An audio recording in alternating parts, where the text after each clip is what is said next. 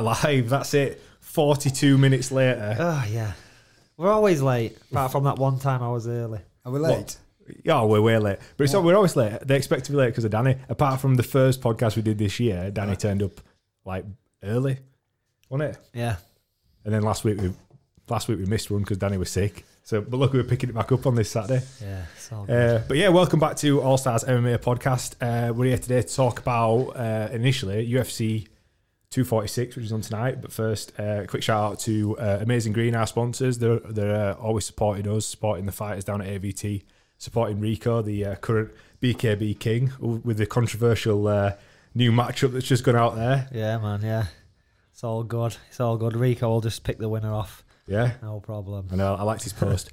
um, but yeah, we'll get straight into it. Um, UFC 246 tonight. We'll just main event Conor versus Cowboy. How do you see this one playing out? If I had to bet my house, I'd bet on uh, Conor McGregor round one KO. Yeah, Yeah.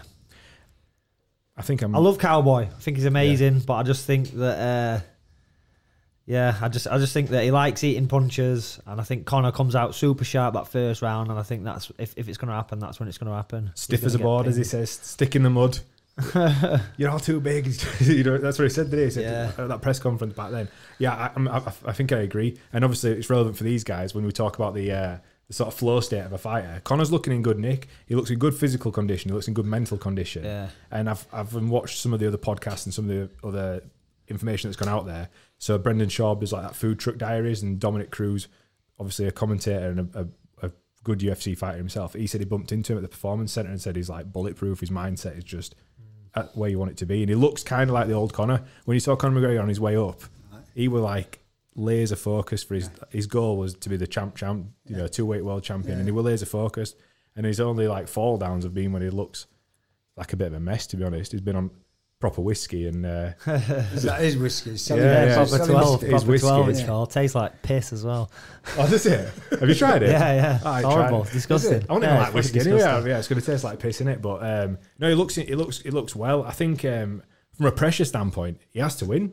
Yeah. He ain't got a choice. Like Yeah. he's not like cowboy. Like cowboy is like a veteran. He's like a- Yeah. he's almost like the best journeyman you're ever Yeah, gonna like a gatekeeper, isn't he? Yeah. Um, whereas Conor is he's always always been a winner. He's like the he's at the top and he's he's come off the back of a loss to Khabib, but he obviously lost to Mayweather, but put in a good show.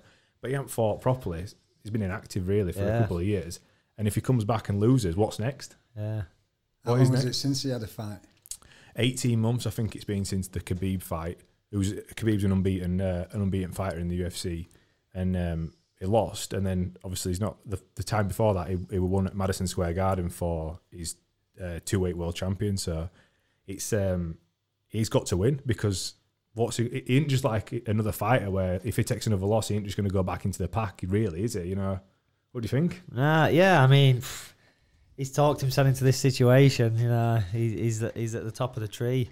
E- even even if really, like I think Ferguson beats him. You know, yeah, I, I think I think there's a lot of pe- I think there's a lot of people better than him, but he's talked himself into this like godlike status, and yeah, that's it now. So But that, that goes back to the mentality of him as well, I think, because he has, he, he, he knows he's not the best fighter all around, but he can talk his opponents out of a fight and he can talk himself into a good fight. He's got, he gets into that rhythm and that mindset where he's going to win. And it's, he, he's proved it on his way up, yeah, you know, when he, when he Yeah. took it. He has a good understanding of himself, and he also has a, obviously a good understanding of people. Yeah. I've not watched, obviously, you know, MMA is not like my background, but I have watched some clippets of, of uh, McGregor because I'm really interested in how he gets himself into that place yeah. of where, and it, and it just flows, and Yeah. we're going to talk about. Well, yeah, fighting, Dan, do you want to introduce, introduce our guests? So we Yeah, can- yeah. Well, we can, we'll, uh, we'll introduce him. So we've just done a little seminar at the gym, a little bit on like you know mind coaching and stuff like that. But um, so I've got uh, John Waterham. He's been one of my coaches and mentors for for a long time. He's a strength and conditioning coach, triathlete. You've competed in multiple sports, and uh, yeah, you do a lot of like mind coaching stuff as well. So uh, yeah, that's what we've been doing doing at the gym today. And he's joined by uh, Dean Kirkham, who's an Ironman athlete. Um, like it's first time I've met Dean. Um, John's probably the fittest guy I know, and then John tells me that Dean's the fittest guy he knows. so different level. yeah, yeah. So yeah, So there's le- like like any sport, there's levels to the game, and uh, you think you you think you know someone who's at the top, and there's always another person. I'm sure Dean's got coaches and mentors who are Absolutely. above him, and it just never ends. But uh, yeah, so we, we've had a good little seminar at the gym, just mainly talking about um, the flow state, which is something that McGregor is the king of, really. Yeah. And uh, yeah, but like obviously with the rise of MMA, you used to are not not from an MMA background. You you know you don't really know anything about MMA, but like how aware of Conor McGregor are you? Like, do you hear his name a lot and stuff? You know, because he's kind of changed things for. Absolutely. I think for, for myself, not really into any uh, martial arts, boxing, MMA. The the only name I do know is Conor McGregor. Yeah, yeah. It's like a household how- name. I suppose if you're a football fan, you, or you sure you're not a football fan, the only one you might know is David Beckham. Yeah. You know, Yeah. there's always that one standout Yeah. name and figure of a sport, isn't there? Eric Cantona, I know him. Cantona, yeah. Yeah. Only because he like karate kicked someone in crowd once. West. West Ham. yeah.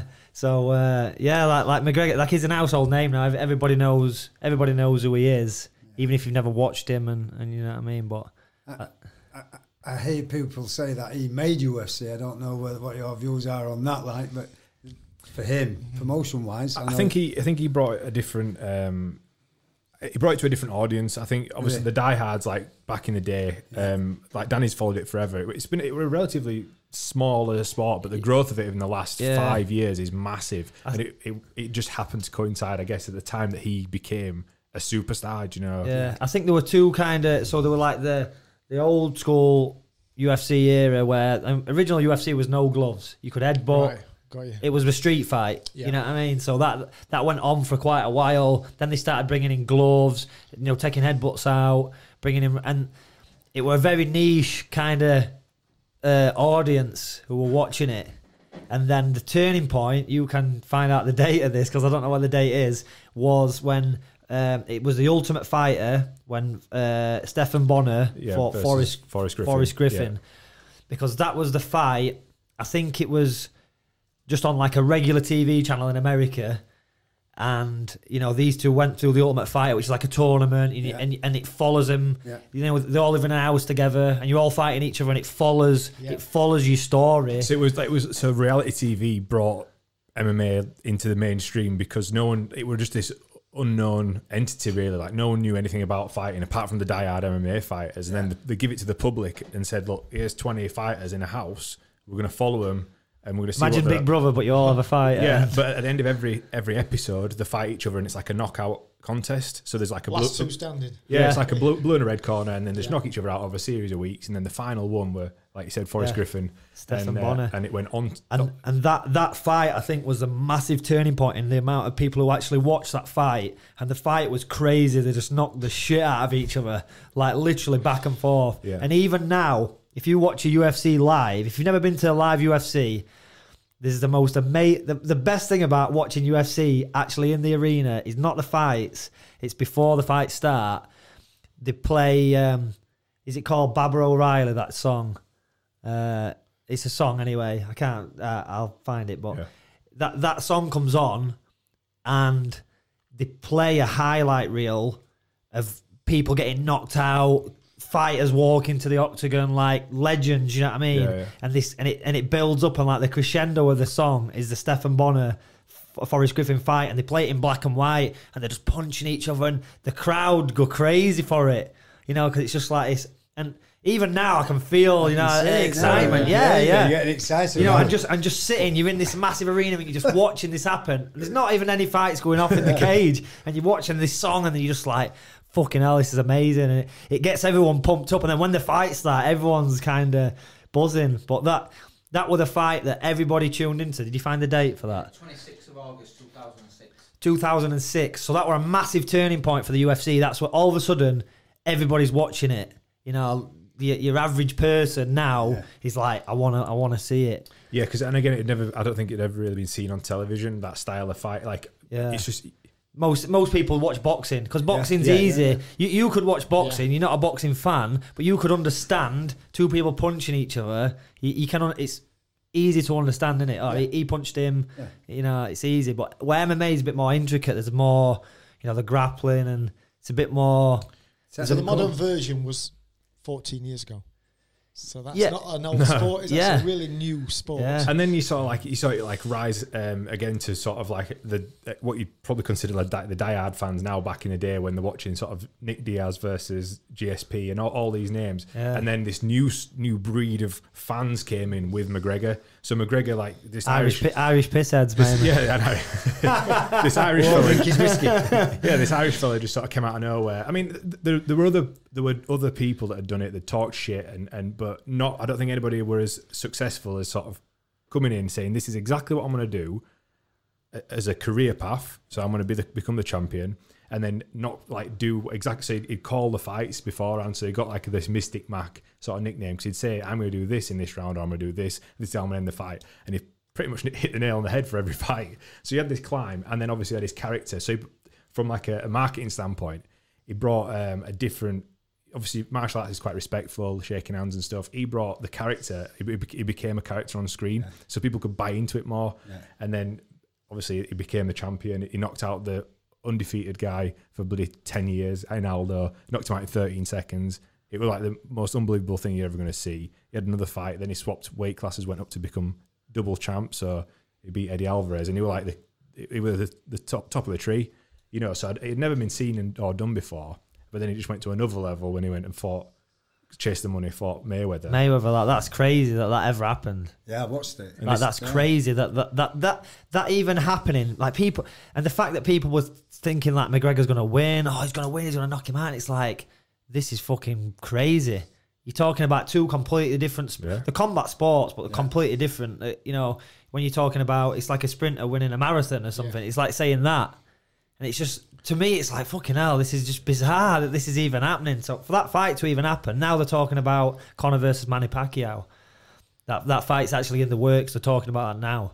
So is it crazy in the sense of they just don't understand his way of thinking, or is it crazy in a jealousy from other side angles of people thinking, why is he getting all this attention? Yeah, I think there'll be, pe- the I think crazy again, like aspects? th- there'll be people that probably are jealous, but he's the one that sat and focused, Yeah. and he's Yeah. just like he's laser focused and set out these like. There's nothing stopping him. I'm going to aim for this, and like Yeah, No one's gonna do anything anything Yeah. about it. so he's, he's focused his energy and everything towards that, and he's he's succeeded. He's done it. you know? It's just crazy that like ten years ago, if you'd have said to me that the UFC champ is going to fight the, you know, the boxing world champ and oh Floyd, just Floyd Mayweather, I'd be like, what the fuck you on about? That's never going to happen. And he's just created this, this like unbeatable persona that that he managed to get the fight.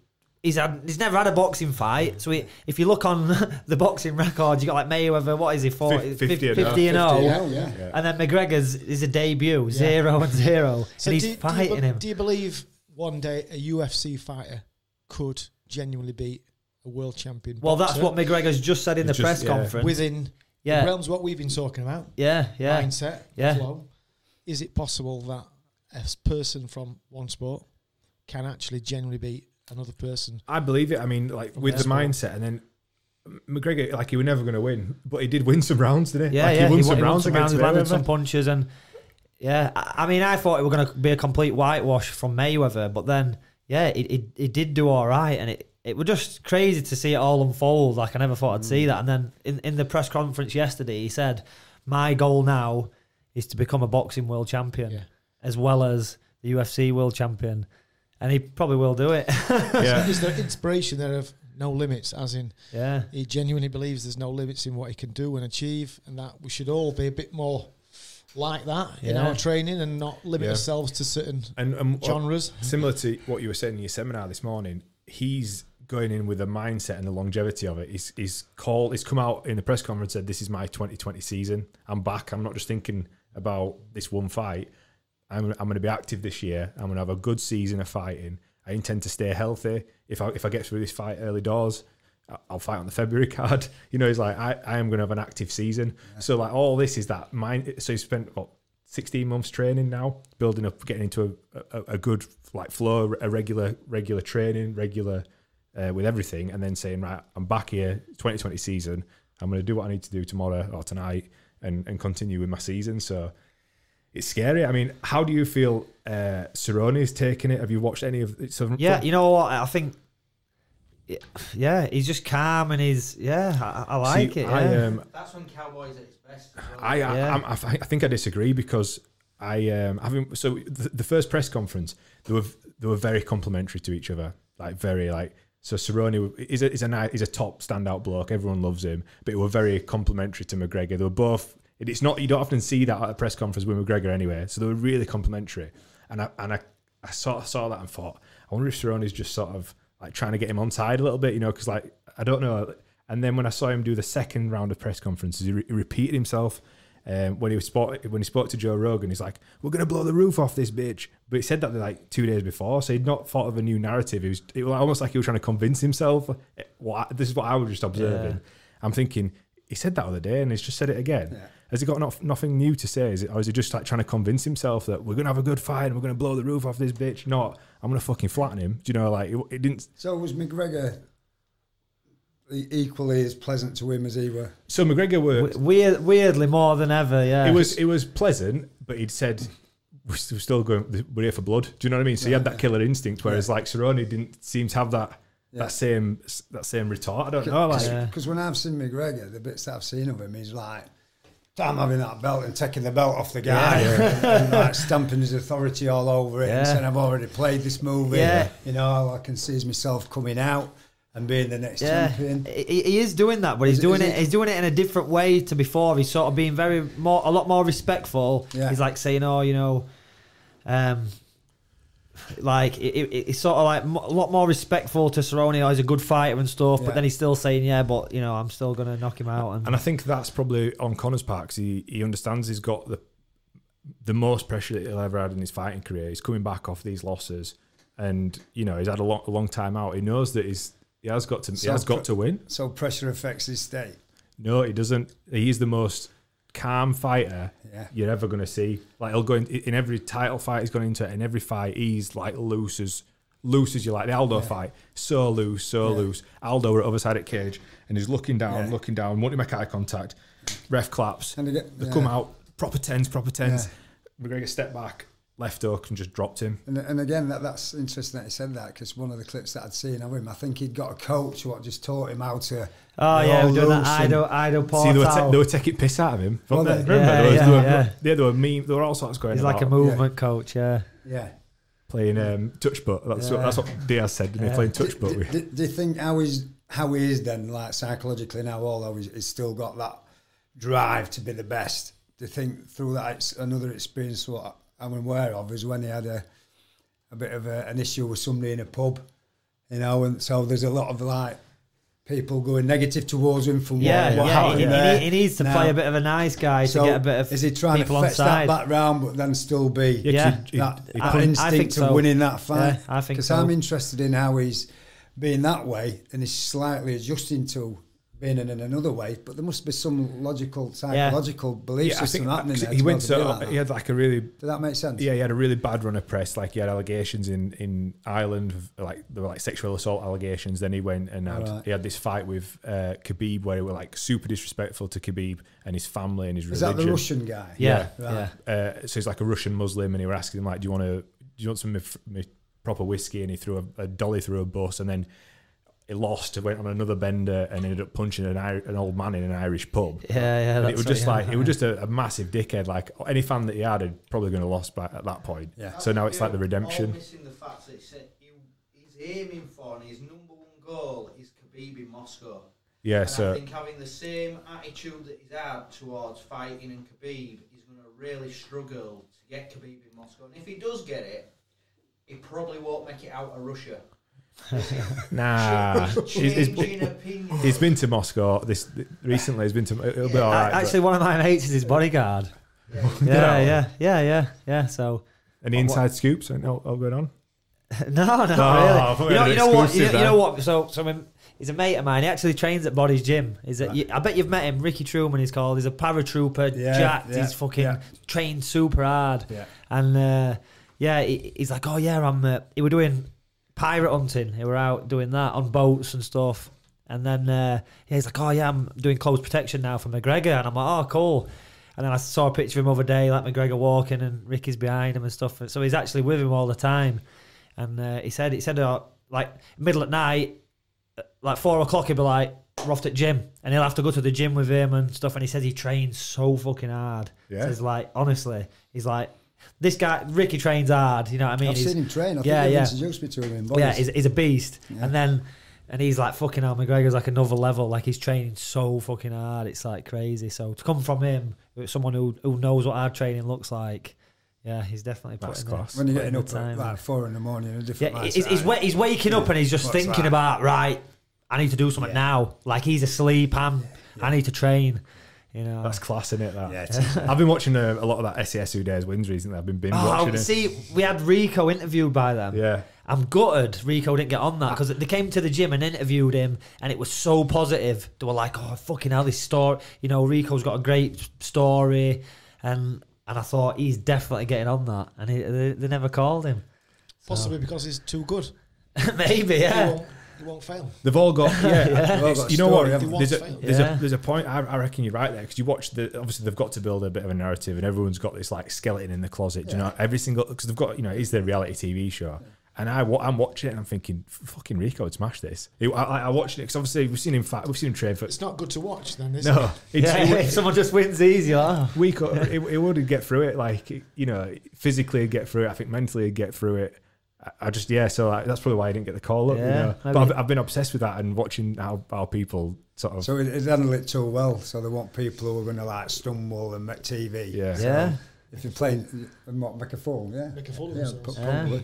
But if he's going to play and sail through it, it's it's more interesting where somebody breaks down. yeah. I mean, I watched it last week, and uh, at, Ant Middleton, they were interviewing, they were doing the psychological bit with him, and he was cleaning the desk while the Yeah. girl was sat in front. And he just said something like, "You're fucking boring." Yeah, yeah, And the it just CrossFit bird. broke her. It just broke her. Yeah, shit. I didn't see. I, just I hadn't broke seen Yeah, 'cause this. new- Basically, Ant was just sat there, just like, just Yeah, it was just just chilling, disinterested, Yeah, yeah. and the, the lady were like, "Oh, I feel like I feel like she's really like a CrossFit athlete." She's like, "I feel like I'm a really good uh, fit for this. I've got a good mentality. I do CrossFit. I compete at a high level. I blah this, blah." that." You're like, "Fucking boring, God!"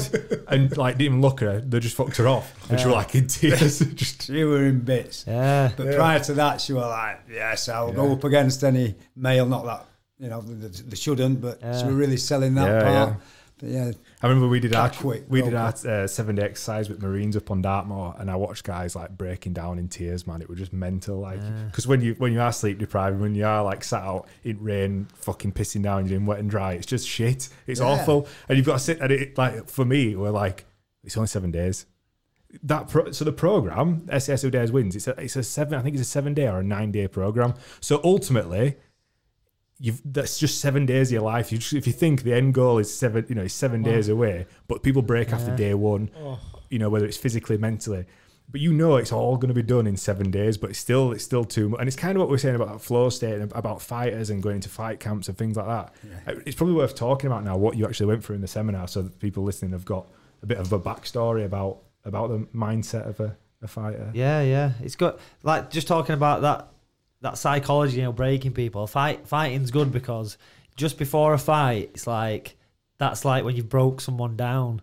Because you can be all, oh yeah, I'm gonna fucking smash this guy, but when you've warmed up and it's like two minutes to go and you're about to get in, that's when as a coach you can look at someone, or if you're just in changing room as a spectator or whatever, Yeah. you can look and be like, fuck me, he's scared, or th- th- you'll be able to see in it the the emotion that's under everything. You can see it at that one You moment. see, It's- yeah, you see all it on, on Facebook and on Instagram, and you, I'm going to do this, I'm going to do that, but you, the true character's there Yeah. just before. Ju- yeah. just before there's like a moment and you, you see people for what they really are. It's you can't you can't often hide for long from your true self, if that makes sense. Yeah. uh, And once you start, well, like, like this morning, so what we're doing is, at the seminar, I was teaching people how to control that emotion, how to stop that overwhelming, over-consuming emotion, what's going to drain all your energy, what's going to get you into that fearful state where you're going to be knackered before you get into the cage or into the boxing ring, you know. And once you start to learn to be able to control that and control them internal movies, what we're all playing, Yeah. we all run them through our programming, what we've picked up from wherever we've picked it up. Once you start to be able to learn that, and you've got more control within yourself to allow that, when we say flow, that's allowing them skills, what you've learnt, that place of least resistance where it's just happening. You don't even think about it. That shot probably just comes. That move just comes to be able to get them in that lock. I don't know the terminologies of your Yeah. locks and things. So somebody who goes into a place of where they're super stressed, they're not in that place of where they can get into them core skills, which is just stored in your frontal lobes, in the front part of your brain, in your frontal lobes. So it was interesting when I, I came to Doncaster to Cage Steel at Doncaster, Yeah.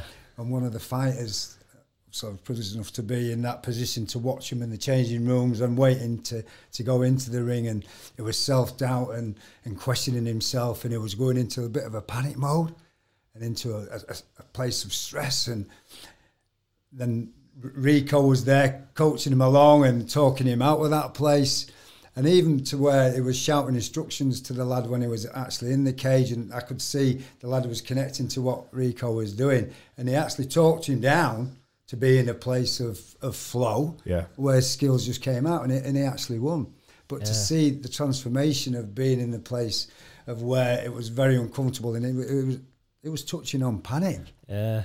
to be able to be talked back down into that place and manage himself to allow himself to win that. So for us this morning, it's about teaching people to be able to get into that place, to self-coach themselves with a mind, not just prior to a fight. You know, from getting up in the morning, get yourself into flow. Yeah. Like your, you know, metaphor what you use about the bamboos. You're watering the bamboos. Yeah, I'll, getting I'll, up. ex- I better explain that. And I, uh, Yeah. I, I- this, I only came across it this week, but I've, sort of- I've always had a sort of a mindset like I've got this end goal in sight, Yeah. and it's it, it's everyone wants instant gratification, don't they? Like it, most things now, people want it instantly. and Nothing comes instantly. Especially you'll know if we can try athletes, but like in anything, business, life, whatever your go- goal is, it's going to take a while to get there.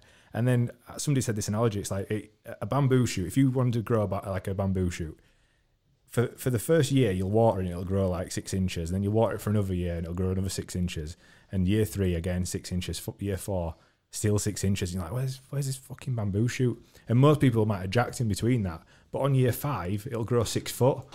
And that's the same with sort of any of your goals really. Like if you just keep watering your bamboo shoot, if you keep doing that little bit every day, maintain that, that mentality that you are going to get to this end goal or whatever you're trying to achieve and just keep putting in the right effort, whether it be your diet, whether it be uh, personal development, self-development. If you just keep watering your bamboo shoot every day, eventually you'll get the shoot, you know, and that's, that would, for me, would just, I don't know, like an epiphany. I'm like, fucking hell, yeah, that's what I've been trying to, So for you, then you, you've got like short-term goals. Yeah. Allow you to get to your long-term goals, Yeah. and you're very much aware of your short-term goals because you know they get you to where you, your desired outcome is. yeah, If that makes sense. Yeah, yeah, So that's back to fetching that in for the fighters and the training and the drills and the skills that you're teaching them. You know, that, that's like the short-term goals.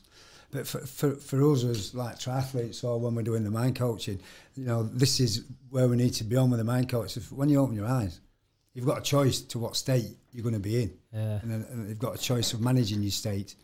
You know, instead of just allowing them old programs to, to, to hijack you, that little chimp in there, chipping away, chipping away, chipping away. Yeah. You know, you're learning to, to still the mind, to focus on them short term goals, which might be the nutrition, going for that morning run, being on time for the sparring session. I mean, we spoke about this on the way here about being on time. It's about the preparation Absolutely. you know, being on time, not turning up 10 minutes late, getting into b- bad routines. Yeah, You- yeah. You've got to instill them new routines because sometimes, you know, we can carry bad routines over.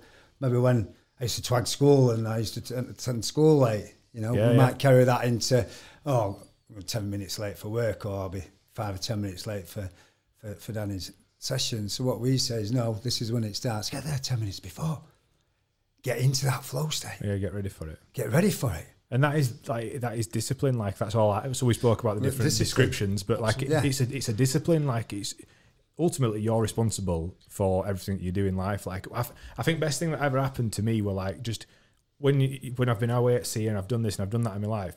If you're if you're 100% responsible for yourself, like you're accountable, you're 100% accountable. You don't blame anybody else, no matter what it is. Once you become really like 100%, this is my life. I, I, I'm I'm in control of everything that's going on around me. I, I don't blame anybody else. You meet a lot of people that want to blame other. You must see fighters. Oh, all the Fucking time. hell, it's, it's, it's Jeff's fault because he didn't hold pads for me right, or I didn't learn this. Do you know what I mean? And they're trying to blame. It's not fucking his fault. Well, that's them not in flow then. They Yeah. just Yeah, they're not in faked flow flow. early on. Yeah, because it's easy to train. As you, you've all guys, you guys have said before, we know it in triathlon, runners, swimmers, cyclists, and you'll see it in your fighting world.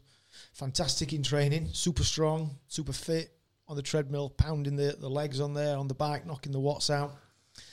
So they're, they're kind of faking this persona. And then when they actually come down to the point when flow is really needed, that flow is not strong. And the reason why it's not strong is because they've been they've not been refining their rituals within their day. They've just taken it as routine. Yeah. And routine's no good. There's got to be a purpose to that flow. Which way is the flow going? Is it going right, left? Where where do I need to adapt that flow? What am I getting from that? What am I getting from it? What do I read from it? So when and it, when the hard time comes in the, the changing room, or like for you guys, uh, what's going through my head now? Why is the flow stopped? What do I need to do to create that flow again and stop what's coming in? And it's only going to be as good as the practice you've been giving it. If you're not practicing it properly, 100%, you're faking that energy you're giving to it. You're just bouncing off the reliability of your coach. You're just bouncing off the reliability of your friends and your colleagues in there. Then no, there's And- and- got to be self and that's a, and that yeah, that's that's accountability in it because if you look at, I, I imagine a lot of people, it, what they do in life, like they want to put on this persona or this this this vibe. Fighters might do it. I want to. I need to look like a decent fighter in front of Danny or in front of all these mm-hmm. potential people. I need to. I need to match them or be good for them. But if they do it for themselves and they've, every, everything they do, if, if it's for the, to better themselves and be accountable 100% for the fighting, it don't matter what Danny thinks because they know they've given 100% in everything that they're doing and they are going to get better. Do you know what I mean? Like, it just, mm. I don't know think that. They can give Danny 100%. Yeah, That's maybe for an hour or two Yeah, hours. yeah, yeah. There's another 22 hours in a day. 100%. Yeah. Right, so what they're doing for the other 22 hours, how how is their sleep flow? Yeah. How is their breakfast flow? How is their, you know, meditative state flow? I don't talk about meditative as in crossing my fingers together and crossing my legs and humming. I'm talking about the words I'm saying to myself every day. Yeah. It's, In points where I'm going to question myself. I'm just about to swear and rant at somebody. No, When I'm going to calm myself. Pav said it, didn't he, about being on the treadmill? You know, like that is when you are, you've Just got your just demons. Before, before you go into that, the treadmill, just going back, that's really interesting what you said there about, you know, flow is not meditation. Yeah. You know, meditation is where you're centered and, and, and you're open and you're present at this time, okay? And you don't have to have your eyes closed, like Dean said, and oh, chanting away. being in flow is being present and being focused on the objective and the outcome. Yeah. Not, and when you focus an objective on the outcome, you know, you've more chance of getting to where you want to get to. Getting that instilled in there, people just think that, you know, flow is when I'm again like at training, and we can't reinforce this enough. It's not just when you're training, it's not just when you're fighting. You know, it's from when you're getting up, like you're saying, taking that accountability, Yeah. having personal responsibility to you to manage yourself without looking at your coach to manage your mind, right? And, and creating, you know, some where oh, I'm only feeling all right when I'm with my coach. You've got to feel all right when you're not with your coach. You've got to run them drills through your mind, day in, day out, from getting up and going to sleep. You've got to be really passionate about what you do, and the more passion you get into what you're doing, the more focus you've got. You will not be in flow if you ain't got focus. You'll not be in flow if you ain't got passion. Got to have passion in your sport. And you've got to really, again, back to what you're saying, and, and I'm repeating it again, you've got to have ownership of your own emotions, your own feelings. And back to like, if somebody's not holding the pads right, you know, it's like you've got to make adjustments in a fight anyway. You know, it's not looking for excuses, is Yeah. it? And because if, it's, if if you're looking for excuses, you're looking for ways out. So it's like, what do I need to do better next time? Yeah. You know, what needs to happen for me to to excel more? What needs to? It might be right, an extra class there, or I need to work on that a little bit more. So again, us as as triathletes, like Dean said earlier on, it might a bit more time on the running, or a bit more time on the swimming, or a bit more time on the bike. You've got to have a goal. You've got to have outcomes. You've got to know what you want. You've got to know what you need to do to be able to get what you want. And that just isn't, you know, a mindset.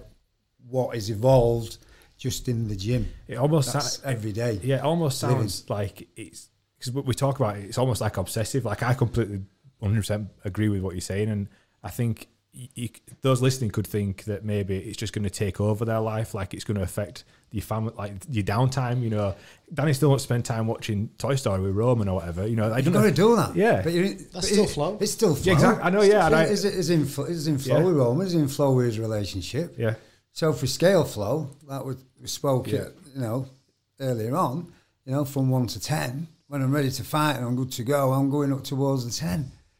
But I'm in flow state. When I'm flow state, I'm present with Roman. Yeah. I'm present with the wife. I'm present with my friends. Flow, people are in. So what we're talking really about being in a conscious place, aren't we? Yeah. We're being in a place, right? Do we want our old programs to run how we were 10, 15, 20 years ago? I certainly don't. You know, I want to be present and I want to be there for people. And again, I want to be able to listen and not just be a responder. yeah, I want to appreciate where I am. I want to take in my environment where I am. I want to be aware of the experience for it. You know, I'm just making memories, aren't I? Yeah, yeah. You know, and what I'm doing is my mind's taking a snapshot of this experience today, and then when I think about it, there's emotions connected to it. I love being here. It's making me excited. It gets me into flow. So when I think about it, I'm just in that place of least resistance. I'm in flow. yeah, yeah. Like when we've done the presentation this morning with Danny, I took a snapshot of that, took a picture of it. There's emotions connected to it. The work that we did with the lads, got them out, did a little bit of NLP stuff with them, a little bit of mind management with them, give them some resourcefulness, give them some tools to help them along, whichever way that is, whether that's just everyday living or fighting. Because everyday living, you know, it's managing your state. And that's what we're talking about. And then we use, you know, we're, we're in flow or we've just got a good vibe or I'm being whatever I'm being. There's different words connected to what we're talking about, isn't Yeah, there? yeah. So what all I'm saying is let's work on trying to get as good a vibe in your body as possible. Yeah, because I remember when you when you first said about flow before, like, like Rico was probably one of the first times I'd heard about th this flow, and I just thought you, it was when just before you get into the cage, right, get into this flow man. state. No. but I never because that's what I, most people might assume. Yeah, as well. yeah, I, I would, I would have thought the same. You know, like I've seen it in fights, like someone like Louis or Bram. You know, they start the fight, and then at a certain point in the fight, you can see there's a change, and then they're in flow, and everything they do do works. They're super creative. You know, they're landing stuff, and they're adapting to what their opponent's doing, and I can, I can physically see it. I can see that it's happening in front of me, and I, I get, I get excited. I think, fucking hell, this is, this is it. They're in, like they cannot be beat. You know, when they, when they enter that mode, it's almost like they can't be beat now because I can see that they're, they're in that. Right. It's like being at Matrix. Yeah. Do you know what I mean? Absolutely. It's, the Yeah. amount of attention you're giving a moment in time. You've Yeah. got to have attention. you are That's giving it- 100% attention. That's when the flow's at 100 mile an hour. Yeah. You might be giving it just a little bit of percentage and then the flow drops a little bit. That's Yeah. when you allow yourself to watch Toy Story with your kids and this, but you're still not uh, stopped. You've not stopped Yeah. the water flowing. You are in a good place. And Yeah. the key thing is also is when Mm. you're in flow, that it's always ongoing. That you don't fix things that are broken in your technique or fix things that are broken in your fitness regime. You're always refining it. You know, for myself and John as swimmers, we might be working on a stroke angle of our arm. Left arm, right arm's not one's not as strong as the other. So just because we do some drills to fix it doesn't mean it's fixed. Yeah. That impingement there will always be there. The kick, the knee, the guy with the knee problem, he will always have that problem. So he can't just think, I've spent a week on it, it's fixed. Because that's again against flow. You've got to be continually working on the potential weaknesses that can develop again. So you're always at 100%. And, and you know your emotions, just a guidance system. Your emotions will tell you exactly where you are at that time, exactly where you are. If you're not feeling in that place you want to be, then what we teach people is how to change that emotion to get into that place of where they want to be, and then just point your missile to where you want that missile to go. And you know, you know missiles. You, I can send a missile now to America, and they're that good with it. It could go straight into somebody's front room and land in ashtray. That's how good they are. That's how precise they are, aren't they? So the mountains come, it's gone sh- around the mountain or over the mountain. They don't have obstacles. We don't need to put obstacles there, but people do put obstacles there. When you're in flow state, there's no obstacles. And you know, in life, just general life, moving away from fighting, we do have obstacles, but we've got to look at how do we get around that. What do we need to do to be able to get around that? What do we need to do to get over that? And once you're in that way of thinking, you know, thoughts produce thoughts, then you'll just thought, oh, right, yeah, I'm solution focused. Yeah. How you talk to yourself will determine how you act. Because thoughts produce feelings and feelings produce behaviour. If you get into asking the right questions, you're going to get the right vibes and you tend to act on your feelings. Do you, so Does that make sense? Yeah, it totally makes sense. And what we're going to just say about that is, um, like perspective's a massive thing as well. Would you do you ever talk about this? So like when you talk about sort of what say well somebody was talk- talking about the knee today. Yeah. They're literally looking at the knee and they're laser focus, like my fucking knee's doing my head in, like it's been injured for this long, Yeah. and just looking down at that knee, and that is 100% of their efforts are looking at it, but they're not looking at the perspective. And you, you talk about um, opening, of- Open focus. open focus, yeah. Whereas like they're just laser focused on the knee, and so it's a narrow focus. yeah. So whereas, narrow focus is like anxiety, stress, worry. yeah, So all I did with him was took him to an open focus. which would be a change of perspective, wouldn't it? Yeah, so he doesn't have the same energy towards that. He's more relaxed about it. So what vibe do you want through your body? Do you want a stressful vibe going through your body? This fucking knee's not going to Yeah. fix. Or, or do you want that? Yeah. I'm quite relaxed with this, yeah. Uh, obviously, it's And- like and we- we we're talking about process. just your mind, but obviously that's affecting like cortisol in your body, the stress hormone. It, it is, it is actually there is actually a physical response to how you there feel, like uh, what is it, serotonin Yeah. when you're happy or whatever. Danny, Your all we body's, are uh, are chemical making machines, mate. Yeah. We're more than machines, you The know. hormones are fighting for supremacy. Yes, Yeah. always. So if you if cortisone's winning, Yeah. it's kicking the head in on the happy hormones. Yeah, yeah, So you've got to be able to control that hormone so it's not outweighing the good. See, and cortisol's good. yeah, Sometimes you want to be, mm, I'm going to let a bit of it go yeah, because it's needed, like you had in your fight, John, and you yeah, knocked the guy out. yeah, You just released a bit more. Yeah. You didn't know it, but you did. yeah.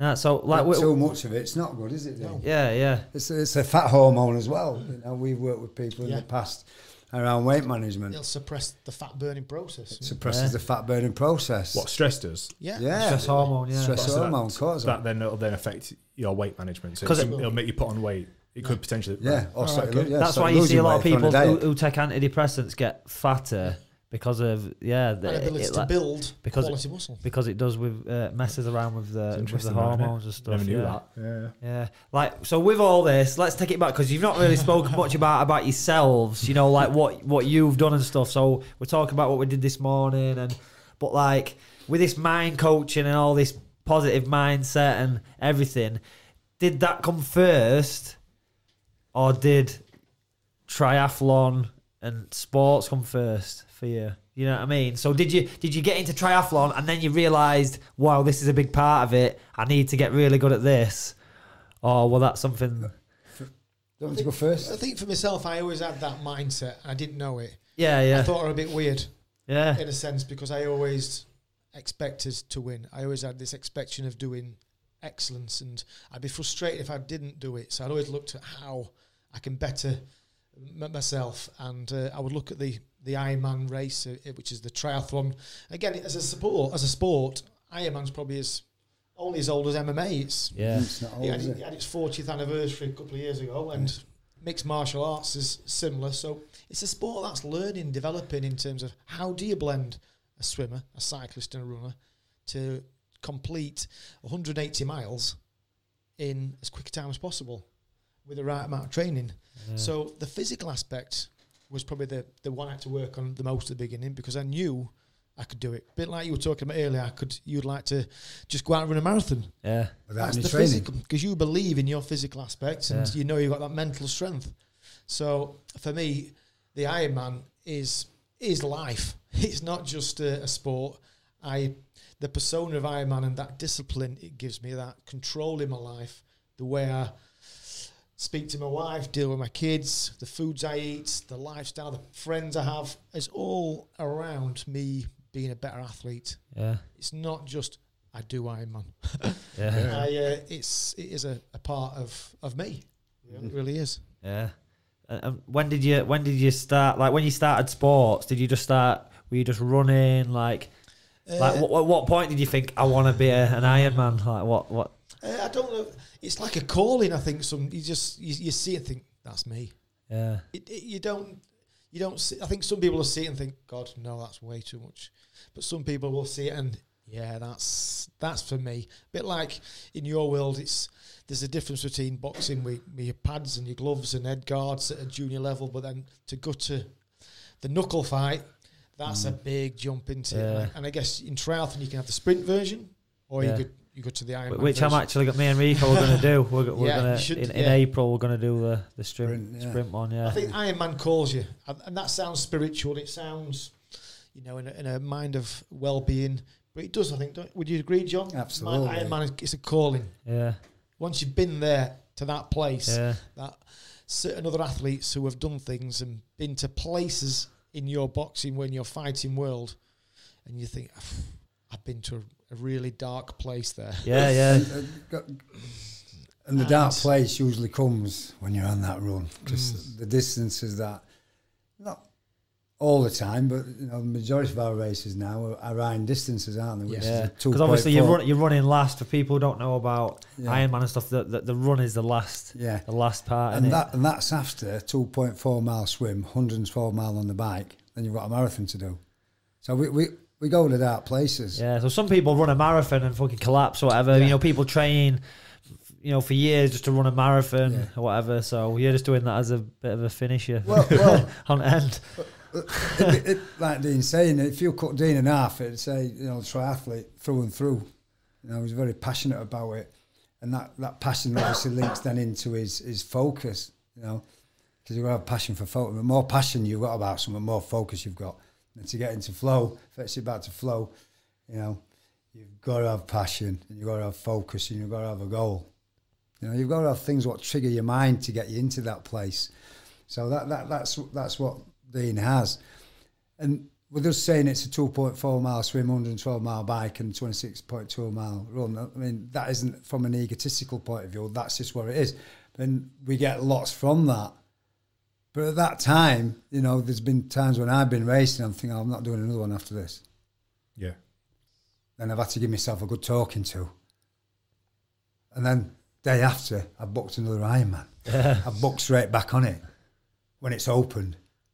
Couldn't wait to get back on it. Yeah. So it's like lads when they go in and maybe they don't have such a good fight, then they can't wait to fight again. I've got to do it again. What's driving that? And going to me, that's that's for me having 20 plus years working in substance misuse in different substance misuse clinics in the NHS, private clinics, you know, under, trying to understand why people do what they do and, and the changes and the benefits of change and what gives them that drive. That's where my psyche around triathlon and taking myself to them places and being able to change them dark places where I can go to. Because I can go to dark places without being in a race like we all can. And to be able to control that internal dialogue becomes because I'm passionate about what I do and I'm passionate about people and seeing people make some changes. But what, you know, you need leverage for change. And I'm really interested in why does somebody do that? Like I spoke earlier on, some of my caseload, there were, there were murderers on it, there were, there were sex offenders on it. You know, I'm not interested in what they've done, but you know, to be able to talk themselves, to give themselves permission to be able to do that, it intrigues me. Yeah, yeah. It intrigues me, and it just allows me to right. Definitely don't want to be that way. Yeah. You know, it shows me where I want to be. And just learning their mind skills. And because I'm that passionate about this, people might think, fucking hell, he's just in that place. Does he ever relax? But for me, it is relaxing. Yeah. It is relaxing. It gives me a good focus, Yeah. gives me a good direction. Just like Dean said, makes him a better partner in his relationship with his children. You can be more there. You focus, you've got focus attention. You're not drifting off or, you know, they're watching the cartoon. Oh, turn that off, I'll put my program on. You know, it's re- it allows you to respect people from where they are as well. Because you said about people, they might think, "Oh, no, man, fuck that, I can't do that," and they'll think, "Well, it's just taken over your life." But you've allowed it. You wanted this to be a part of your Absolutely. your Yeah. life, which And uh, uh, people won't ever look at it like that. They'll be like, I- "Oh, it's fucking took over his life." You know what you said about It looks like Danny's life is MMA. Yeah, yeah, But that's to me, it. I- I, I- mean, it's it's not. first time I've met Danny, Yeah. but to me, I see It's- Danny as MMA. Yeah. You know, if people say, "Oh, do you know him?" I know Conor McGregor and Danny Mitchell. Yeah. You know, 'cause Yeah. I can see it, and for What me, do, what do people see when they see you? Oh, all they see is the tip of the iceberg. Like we said before we come in here, there's other aspects to us. We're Yeah. under the water, you know, relationships, partners, friends. There's multiple parts of us. It's like that analogy where people wear different hats. We do, don't we? Yeah. But you might wear different hats, but you can still take that personality with you. yeah. You know, you, don't- you don't change your personality, do you? You know, you, you well, some people do, don't they? yeah. some, some people are gifted with it. yeah, um, and they can turn that on like flicking a switch, can't they? Yeah. But for me, you know, when I talk about flow state, it's just who I've like become. But Yeah. again, it's different levels of that, and then, and I'm in a lot better place now, at age 53, than I was at 23. You know, so I know what I don't want, and this keeps me what to what I do want. Yeah. do you think when you race, John? I guess this is a bit like a fighter as well. Race day, fight day, for me is probably the most relaxing. It's the most enjoyable day. Yeah. Yeah, You know, and but on the outset, people are thinking, "You're doing what?" Yeah. and you're not stressed about it. No, I've trained. I trust myself. I trust my emotions. I know I can eat and feed and fuel. I can swim at X speed. I can ride at X speed. I can run at a speed to complete that distance in nine hours. Because what I want is not always sometimes coming first or claiming a, a spot at a, at a championship event.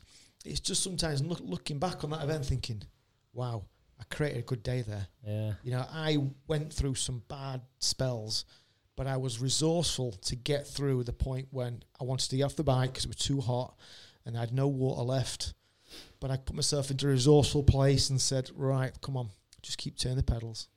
Focus on getting some oxygen in. Focus on the surroundings. You're only 10 miles away from the point where you can get rid of the bike and start running. You know, I'll get some nutrition in because calories will get the, the blood flowing again get rid of the bike, and it's the marathon time, and you're thinking, right, you've done two thirds of the event, and in your mind, then you're only thinking it's just a marathon. But Whereas a normal it sounds person would be like, genuinely, But that's Yeah. it. but It's genuinely, like- I'm thinking just a marathon. Yeah. Abs- and I don't see it as 26. I'm just seeing it as soon as I've made one step. yeah, you just start and you don't stop yeah. until it's it's 20. over. It's 25.9. Yeah. So it's no. lo- It's only a marathon for one step. Yeah. After Yeah. that, it's going down. yeah, So and You're towards finish line, aren't you? And I'm just going towards finish line, and the first six miles, you do you feel great, and you've you've got to be careful what you eat and, and drink, because you want to be running fast. Yeah. So we drink Coca Cola, Yeah. flat Coke, because it's pure one sugar, so it's not going to mess around with your stomach. We're just guzzling Coca Cola like you've never seen. Every half a mile there's an aid station. Yeah. So for six first six miles, you're on pure adrenaline. Second six miles, you're entering a place of I'm now beginning to hurt. Legs have gone heavy. Pace has dropped slightly. Uh, you're not really aware of surroundings anymore. Things are starting to shut in. Narrow focus is coming, Coming without in. you, but you know that's coming. Yeah. If you know there's a dark place coming, you're you're you're guarded. You've got your weapons ready in your head, and then the final four or five miles, you open up again. It's like whoa, Pandora's box has opened again, and I'm still in second or third or first. No one's come past me. They ain't gonna get me now. I'm gonna start to put the hammer down again, and that's when you realise that after nine hours of racing, there's still more speed there. so you think, I've not even touched sides yet. Come on.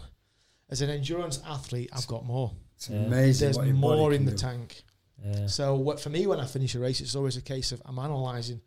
Yeah, there were more there. There was more there. If I'd have not slipped up by dropping a water bottle there, I'd have had more water on the bike. If I'd have not, I could have swam faster. I eased off slightly. So I'm doing the sums and thinking, yeah, there's another ten minutes there, Yeah, yeah. another PB, another place. So you're analysing where it can get better and stronger, and where your state of mind was tested the most. So where did I get tested the most? Was the heat? Was it the uh, the lack of nutrition? I need to practice that. practice that more. Put myself in that place where Getting John Shed where it's warm, right up, do some heat training. That goes back to before these. 'cause some people would have, uh, it, let's say, an Ironman could have just the one Ironman. That's their achievement. That's their goal, and boom, I've ticked it. Yeah. But And you're, that's okay. that's that's fine. But Absolutely. for you, there's probably never going to be an end, is there? Because if you've won an Never. Ironman, for example, and but you're still thinking, well, I can do it quicker, I can do it better. So then there's always more on the horizon. So that flow, that that goal is never. It's just a never-ending sort of road, really, is it? You know. Yeah. Like, like for those for those listening, obviously, like we don't know much about, you know, Ironman itself, but like what what John were explaining and stuff. So this, where is it in Kona?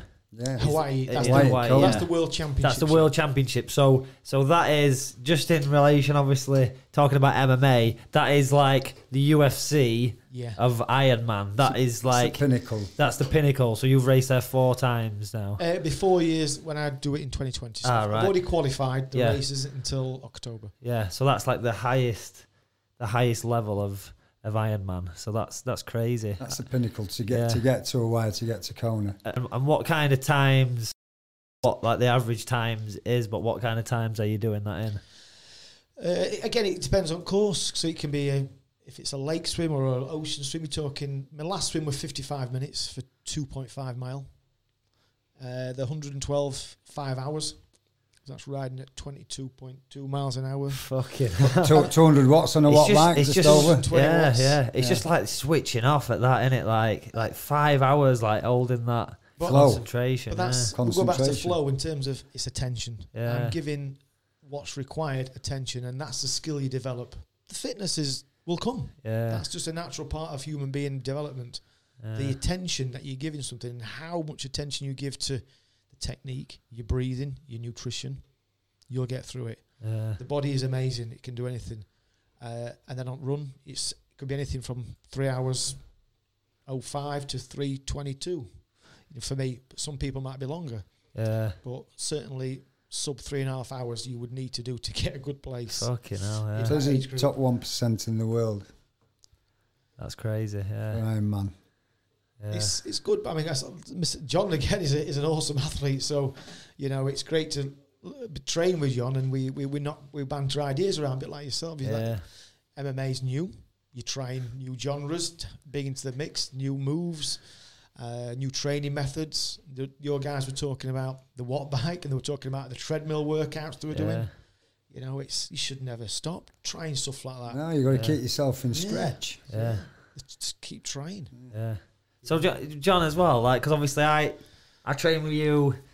It must have been like ten or twelve years ago, and I'm, I'm boxing, and you were doing the conditioning sessions that Yeah. were like when I first met you. You were coming down, you were beasting us. I think it were a Wednesday night. Yeah. We'd do some like boxing drills, and then you'd beast us, and everyone got super fit. Um, yeah, it, it was good. So, uh, but at that time, I don't think you were doing triathlon, or was you at that time? Was that? Like I, I've been doing triathlon since 2010, I think. All right, yeah. Yeah, so, about ten years. So, so around that time, so, so I probably it, yeah. I probably met you just before you actually got into Yeah. fully into it. So what what was you doing before sports wise, and then why did you switch to triathlon? Like what? Right, ah, led you there? sports wise. So, as a kid, I was doing lots of weight, weight training and that. Because you did some bodybuilding, didn't you? There's Yeah. some there's some nice pictures of you on your Facebook yeah, that's it. Yeah. Flexing. a few naked ones as well. He's got him up in the shed. yeah, they're up in the shed. so, yeah, uh, in my teens, I was doing, doing a few weights and that, bit, bit of boxing. And but my, I started to get serious in sport around probably the age of 27. And, and, I, and I moved from Doncaster to Goole for 10 years. And I ended up playing rugby for, for, for Goole Town and that. And uh, I went to judo club in, Yeah. in Goole. Yeah. Uh, called him John. You John probably, Burkill, yeah. That's it, yeah. so I used to, I used to go there and. Judo, John. on a, on a Friday night and, and uh, maybe on a Tuesday, whatever nights there were.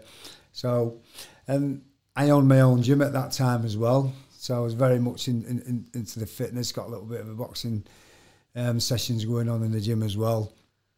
And playing rugby, I, I I snapped my Achilles tendon playing rugby. So I'm sat in my gym and I'm like, God, I don't want to be this. Well, I'm used to that's a se- that's a serious injury, isn't Yeah. it? Achilles tendon. Yeah. Like I, I, I felt mine twang, and like, I know that if it goes, it's like oh, like serious, off. Yeah, like, yeah. woof, Yeah. like that, serious yeah. business. Yeah. Yeah, we was playing. I think we was playing Hull, so I was playing for Goole Town, and we we, we, we, we were playing Hull. And so I'm all potted up, and I'm sat in my gym and that, and and this flyer come through the door saying uh, Mandrill Television, linked to Sky TV, Home and Health or something like that. Wanted some, um, wanted the bodybuilders, people who'd never competed in bodybuilding before, and they wanted to train him and give him a nutritionist, follow him for 12 weeks, film him for 12 weeks on the show called Body Spectacular. So I just filled this application in because I thought, oh, can't run about, but I can do. You can always do something if you're injured, can't you? Yeah, yeah. So I can do some benching, I can some lat pull downs. I can even do some leg extension, can I, to Yeah. a degree and Yeah. get them quads going. So I filled the form in and went for went to this up to Newcastle, and you had to go through, you know, an interview and you had to do these mad things, see if you made good TV. So I'm mad anyway, so I made good TV. there was a bit of a story behind me, my background, and I was really into mindfulness and meditation then, like I am now. So I got on this bodybuilding regime and, and they trained me, got a nutrition, and, and I won like the Central Britain um, bodybuilding. Is that what the pictures are from? Then? yeah, that's right. Yeah, Yeah, that's pretty so cool. So that got me into to bodybuilding. So I kept that for going for a couple of years and entered another show and, and, and, and came second. But then the, the, the rugby was calling me back, and I went to playing rugby, and then um, I broke a rib playing playing bloody rugby, and uh, I can remember that at that time with um, my oldest daughter's mum coming to pick me up from the hospital saying, "I'm not coming here anymore. You know, you're just getting injured." So that was like the turning point to leave the, the rugby alone.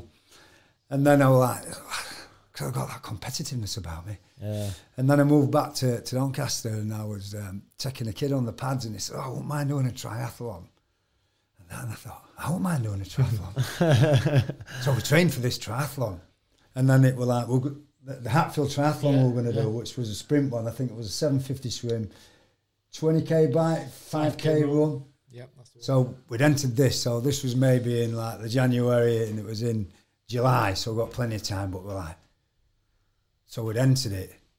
I thought, let's do one before that. So we went to Elvellen and we did frigging before that triathlon. Then I went and did Ripon triathlon and, and before I got to the sprint, so I set off at these mad distances first Yeah. um, and up in the lakes. And that just really opened the door up then to that triathlon for me. I just really got really passionate about it and really fell in, in love with the sport. And I went and had some swimming lessons. I went and got a, a coach at that time called um, Kev Dawson. And he got me going on the bike, showed me what we're all about, getting levels and, and, and stuff like that. And it just went from there. And it's it's just grown and grown and grown and grown and grown and grown. And sport for me, you know, it's again as much as my mindfulness and my meditation and working daily on trying to become the best I can be, but not from an egotistical or an arrogant part, just within myself, especially around my parenting and, and, being a partner and, and, and being there for people. Because obviously, I don't work in NHS, but I still do therapies at home with people. So I'm working with people low mood, anxiety, or within sports.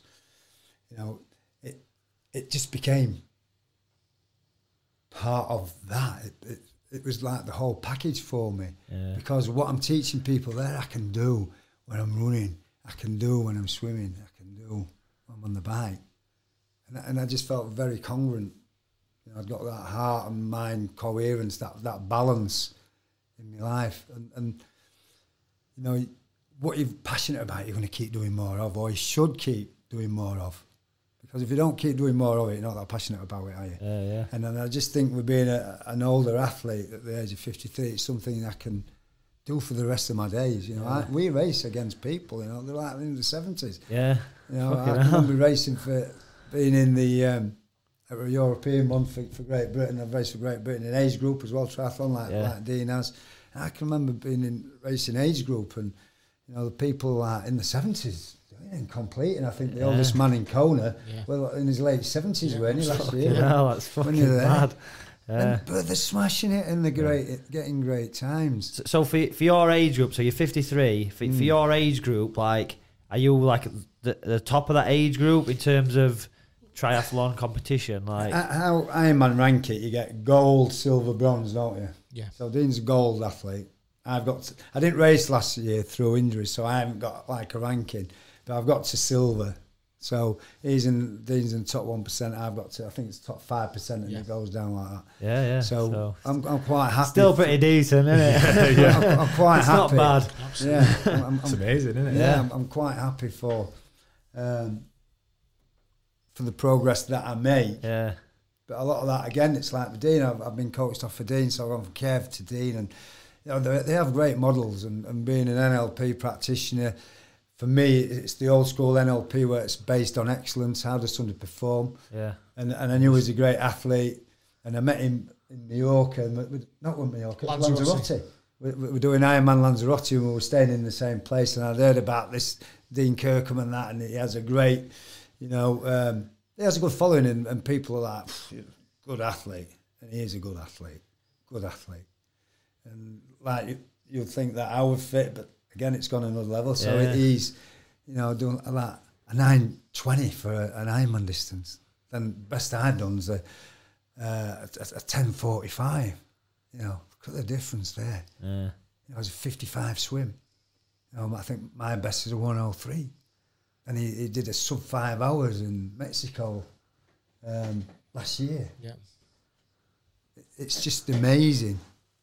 It's amazing Yeah. What your body can do when you put yourself in that place and trust in it. Yeah. And then his self reflection of where, yeah, I can get a bit more there. And it doesn't sound a lot, 10 minutes over 2.4 mile swim, 112 mile bike, and a marathon. But it is a lot. Yeah. Means everything. It means everything. Yeah, I'm going every back minute, to yeah, I'm going back to. Lanzarote. You know, in it's nine, 18 weeks today. Yeah. Lanzarote. I'll 18 sign up. Where do I sign up now? I- Fucking hell. Iron distance. I've got my numbers on the board from the last time I was there, and the last time I was there was when I met Dean, Yeah. and I'm breaking it down what I can take. I did a, I think I did a. It's very very early. I, I did a, a 12:08 there. I want, I want to take that eight minutes off. I want to go sub. You know, I want to go sub 12. What can I shave off on the swim? My swimming's got better. My cycling's got better. My running's on form. Get the nutrition. Do they have like a time cap? Yeah. Yeah. so Be- each- because because I, I'd, I'd love to do it me, but I'd be that guy who would just laugh. Like I'd complete it no matter what, but I'd be that guy just laughs. Just Like, like, London. Marathon, where guys in Yeah. suits are still doing it a week later. Yeah. I mean, on the on the swim, you've got two hours and twenty to complete. Yeah, so if, there you're, is- if you're not on beach by after two hours and twenty of the start gun, your race is over. Yeah, If you're not back on your bike after 10 and a half hours, I think it is, then your race is over. yeah, If you're not at halfway point on the marathon at maybe 14, then again you're pulled out. Wow. So you've got a commitment to hit markers yeah, throughout that time. yeah. I'd I'd love to do one eventually, like build up to that. Is um, I've got a question. So I, I, I might have mentioned it on the last podcast, but um, in the old school days of like hunting and stuff, and like as younger generations, they're like sprinters. So like you'd have the older generation hunting down over long distances, tracking, and then the youngers would be like obviously sprinting and It's attacking. like the tortoises and the hare, isn't Yeah. it? So is it true in life that like the better athletes are the ones that are knocking on in older ages rather than so would would somebody of your caliber be in the 25 years old for example or is it mainly like 30 to 50 year olds like how what's the what's the split Yeah, what's like the age I'd range s- of the? uh, the- How the old is peak- Jan? Jan Frodeno. He's 38, 39. So world champions 38, 39. Yeah, yeah. So that is So- that is older than mo- the most other sports. Yeah. I You think a certain discipline and a certain adherence to tolerance of pain and a commitment to something is developed as you get a little bit older. yeah yeah Uh, But not to say a younger guy can't do it either. You know, uh, it's like I said before, our sport's quite new. Yeah. So there'll be there'll be twenty year olds coming through that will do right now. No, the twenty. If you look to the uh, overall finishing like stats, you'd probably say the first ten percent is full of thirty to forty five year olds. yeah. Who are the fastest. Who are the that's fastest. fascinating that isn't it Because it, it was like that in UFC. I mean, for a time, you you had like what you know, Randy Couture was the heavyweight champion. and He's forty six years old. Yeah, Do you know what I mean? And uh, yeah, yeah, Yeah. You know, and, and, it was like I, I always say this thing where like the the the best fighters, it's where um, your sort of physical attributes, your youthfulness meets your experience. Yeah, So at some point, at some point, there's a crossover, and that's where you're best. And then obviously your physical attributes are going to start to diminish, and you're just relying then on your experience. So, but there is that crossover point, and I think it's different in all sports. I think for MMA, it used to be, it used to be later because of the amount of learning, like especially that I had to do, because I didn't have an MMA coach. I had to go to boxing, jiu-jitsu, wrestling. I had to learn them all separately, put them all together. So that took ten years just to do that, mm. and then I had to try and fight. Whereas now I could teach somebody that in three years. Yeah. So now the the champion, oh, Yeah. oh, you got Jon Jones. How old was Jon Jones when he was champion? 20, 21. 21, I think. 21 years old and he was UFC champion, which is fucking crazy. Yeah. So I think that the bar has been lowered in terms of age in the UFC. But that's because you guys have laid a foundation. Yeah, yeah. Because you've done the hard work. Yeah, and that's probably be be the same with you. It's Like over Yeah. time, you you'll refine your training Yeah. program so much that you know the, the younger generation will just be able to copy that, Yeah, and they'll be pass able it on, yeah, they'll be able to get to your stage faster than you did. And Yeah, modelling people's Absolutely. successes. Yeah. And, I, and I'm not shy of comp- competition either. yeah, If someone wants to come and beat me, I'm fantastic. You know, uh, I, like. I like that. Yeah, yeah. Yeah, I like, and I bet you like. If someone, I'm Yeah. going to beat Danny Mitchell up in a ring. yeah, You're, gonna, you're not going to be like, no. I think for, might, come on then. I think for you there doing that puts you into your flow state. though, Oh, doesn't absolutely. It? You know, I that little love bit that of competition. yeah, competition. it's yeah. a good trigger for I for was us. just going to say that, yeah, yeah. Yeah, Yeah. And, and we all have triggers, don't we? yeah, You know, it's, it's a good trigger for Dean. My observation of him, the, the more quality of the field fetches his qualities out. Yeah. It allows him to perform, to perform at his best. So he likes that little bit of resistance. And he's yeah. like, yeah. And that's a men- that's a You really it. strong mental attitude Well, to have, yeah. in it? Because some people could crumble under. Yeah, I, I, I say this quite often to Dean. He- He has, when he's racing, he has like a fighter's mentality. yeah. You know, he has that, and, and, and that gets him them great results, Yeah. and it, it gets him to that finish line. You know, and with that's a big part of of of, um, of Dean's DNA. That little bit of internal, like, yeah, I want that. I want that little bit of edginess. Yeah. because it. Yeah, when people are talking, oh, have you seen this guy? He's been doing this, and yeah. yeah, And, and I suppose for a fight, you need that little bit of controlled aggression, if you like. I suppose that's what we're talking about, aren't we? And you can have that in your flow, can't you? yeah, yeah, Where it's controlled, where it in hijacking you, and you're just going into that what we spoke about earlier on, just that emotional state. You know, you need to be a thinking fighter, and a thinking fighter is a dangerous fighter. yeah, Yeah. You know, somebody who just loses the plot. One thing is, you go to a different part of your brain, you ain't got them resources in what you've taught them. They need to be in, you know, the frontal lobes where they can connect to them drills you've taught them to be able to win that fight. yeah, yeah. That's a good point, isn't it? Because I think sometimes with the flow, it might. Sometimes people misinterpret that Yeah. and think flow means I'm a nice, calm person. No, No. flow Yeah, yeah. is I'm enhancing the aggression even more yeah. when it needs to be used. Yeah. But you, but you can control it. You can turn, it on and off. Turn it on yeah, and off, yeah. flicking the switch. Because, Yeah. like we said, th- there's different scales of it, isn't there? When, Yeah, when the- you're with Roman and, and Yeah. the missus watching the movie, Yeah. you're in it. You know, you can be in that flow there. You know, It's so funny because people are going to be sat there and it's going to be blowing the mind because like you've, what, basically what's happened is you've you've picked this one word to describe.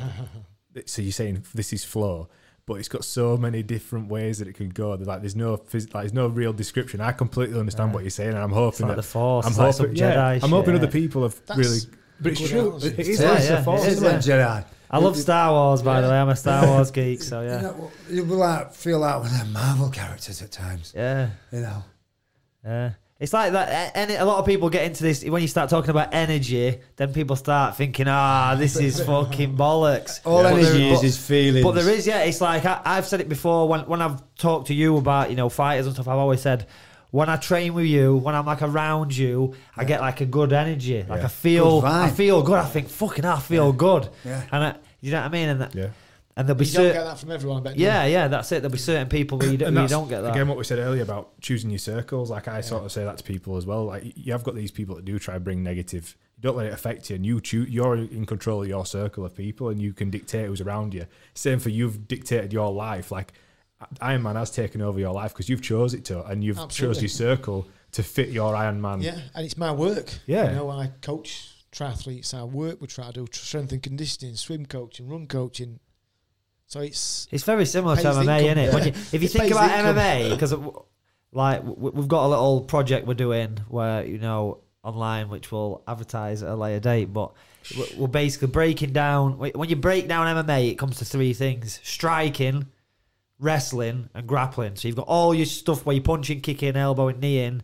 You got wrestling, which is anything that's taking Josh from standing to the ground, and then you've got grappling, which is everything on the ground, submissions, movement, all that. So you've got like three, basically three things you've got to train separately. Yeah. And then the transition between striking and wrestling, there's a crossover, and the and then the transition between wrestling and grappling, there's a crossover. That's pretty much triathlon yeah. three sports. There's a that- transition that's between. good, yeah. It's very very similar. Yeah. Obviously, you got the Diaz brothers who do triathlon. You know that you know. P- People argue, oh, this kind of fit, you know, CrossFit don't work for MMA, triathlon don't work for MMA. There's, there's all these mad things, but obviously they're doing triathlon, and it's the, the, the, they're known in MMA as like super cardio machines. That's what they're known They've for. got good endurance, Yeah. endurance base. Even a sprinter needs endurance. Absolutely. Yeah, You know, so what they've got is got the endurance. Yeah. The, the, the, the crux of, of, of your fitness is your endurance. Yeah. It's not. and they smoke we- a lot. Smoke a lot of weed as well. It's, Well, the- yeah, they get, they get it's crazy. It's crazy. That it's like they smoke and then they do triathlon. Yeah, it's fucking It's mental, isn't it? fucked. do, do you know, They're Dennis? fucked up, sometimes it's, it's it's it's amazing what you can make fit and what you can make work for you Yeah. as an individual. Like we said earlier on, we're all the same but different. Yeah, yeah. And depending on your view towards that, it's like we talk about the placebo effect. Oh, if I smoke this, it might make me fitter, fitter faster, stronger. yeah. For other people, it might be, oh, if I smoke this, I'm balance down. Yeah, yeah. You know, depending on your concept and what your belief is to what you're doing, yeah, you know, some will have the sugar pill, some will have some strong THC, Yeah. you know, probably get the same effect. Yeah. So, you know, the mind for us is a massive, it's everything. Yeah. Yeah. Everything comes from there. Our perceptions of people. We all form different beliefs and about people, and that even spoke to us yet. yeah. You know, we have perceptions and beliefs around what people do or what they don't do, and they have their own. And that, um, depending on what their beliefs is around it, they give themselves permission to do it. And if they think it's doing them a world of good, it probably is on on, on some level. But then you can go to another level, can't you, with smoking weed, where they're getting, you know, cannabis psychosis, if you like, because Yeah. they can because of the, the strength of cannabis now. Well, you know, it's 60 times stronger than it was back in remember the day when I used to smoke it. yeah. You know, it, it's different, and and chemical, and again, it affects the chemicals in your brain. You know, and for some, some are all right. For others, they're not. Yeah, for King Mo, it's all right, but for me, for me, it's not. Yeah, we were but talking about it, last yeah. week's podcast. Well, well, oh, yeah. I won't But go it's, into that. but it's really interesting what, what, what people use Yeah. to get themselves through, and it's self fulfilling prophecies. Yeah, You know, it's all to do with the conversations and the belief systems that we have. If you find belief systems what work for you, and as long as they're not doing any damage to anybody else, you know, and you're doing things for the right reasons, just keep doing and keep believing and keep performing in that way. Yeah. But if it crosses that threshold where it becomes then disruptive to yourself and harm to self or harm to somebody else, you need to rethink your strategies. Now that, that's where I am with. yeah, I mean, I've nothing against. They should Yeah. legalise it all for me, and yeah. you know, get some. But they haven't. They, they've, le- they've legalized all drugs in Portugal. Is that right? Is yeah, it? yeah, All, they- all drugs in Portugal. They, they've legalized Oh, yeah. all drugs in Portugal. Yeah. About two, three years ago. Yeah, and, and, and they've just and they've just released something now. I was reading.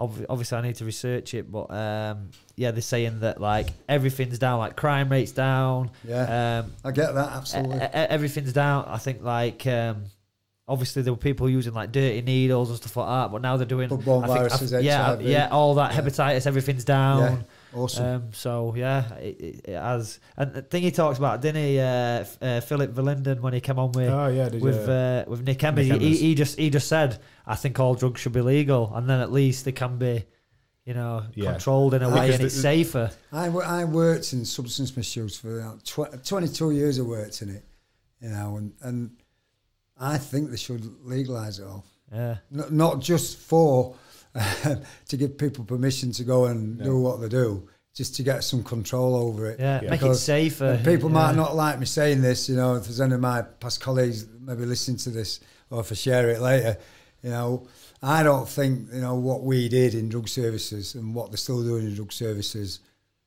work, Right, yeah. you know. And I, and I know addiction's individual, but I think we fall short in what we deliver. And dare I say it, some people I've worked with should probably not be workers in substance misuse anyway Yeah. not because they've not got any personal experience themselves. And I'm not saying somebody who's personal experience who works in addiction has got more experience and becomes a better worker. Because you know I've worked with people who's never had a drug in their life and they're fantastic therapists. And that, that I just don't think I'm going like government stuff now. I don't. I just don't think they've got it right. For me, they should legalise it and have a controlling body over it. And it's Yeah. like the methadone. It's easy to come off of heroin than it is methadone. Yeah. No, Really? Yeah, absolutely. Yeah. Yeah, It's, yeah. it's hard. There's, to there's come a lot. There's a lot. Obviously, man. in my village in Thorne, there, Yeah. there, there were a lot of, a lot of, you know, heroin, Yeah. heroin addicts and stuff. And I'm were- not there- against medications. I'm not against methadone. But I know people who've done their own rattle and, and, and self detox on heroin, and they've got it off easier because of, you know they couldn't do the detox from the methadone. Fucking hell. Um, But but man, you know we prescribe methadone for we're talking about blood-borne viruses. You know, Hep C, Yeah. HIV. You know, it's about reducing that risk, and it is about harm reduction, and it comes under harm reduction. And if you give somebody a stable, get them stable on methadone, that affects crime, if you like. They're not going out burgling, not going out. yeah, that does. Yeah, know, it all comes so- back so full I- circle, doesn't it? Yeah. So it co- comes comes back on onto that. I mean, I worked at the, the drug intervention program, so any crimes connected to substance misuse, you come onto the drug intervention program. And our first thing was was get them stable on a script, yeah. get them stable on a script. But then they use on top of a script. yeah. You know, then they see it against the script. Then they've got an habit on top of an habit. You know, legalise it, get some governing bodies around it.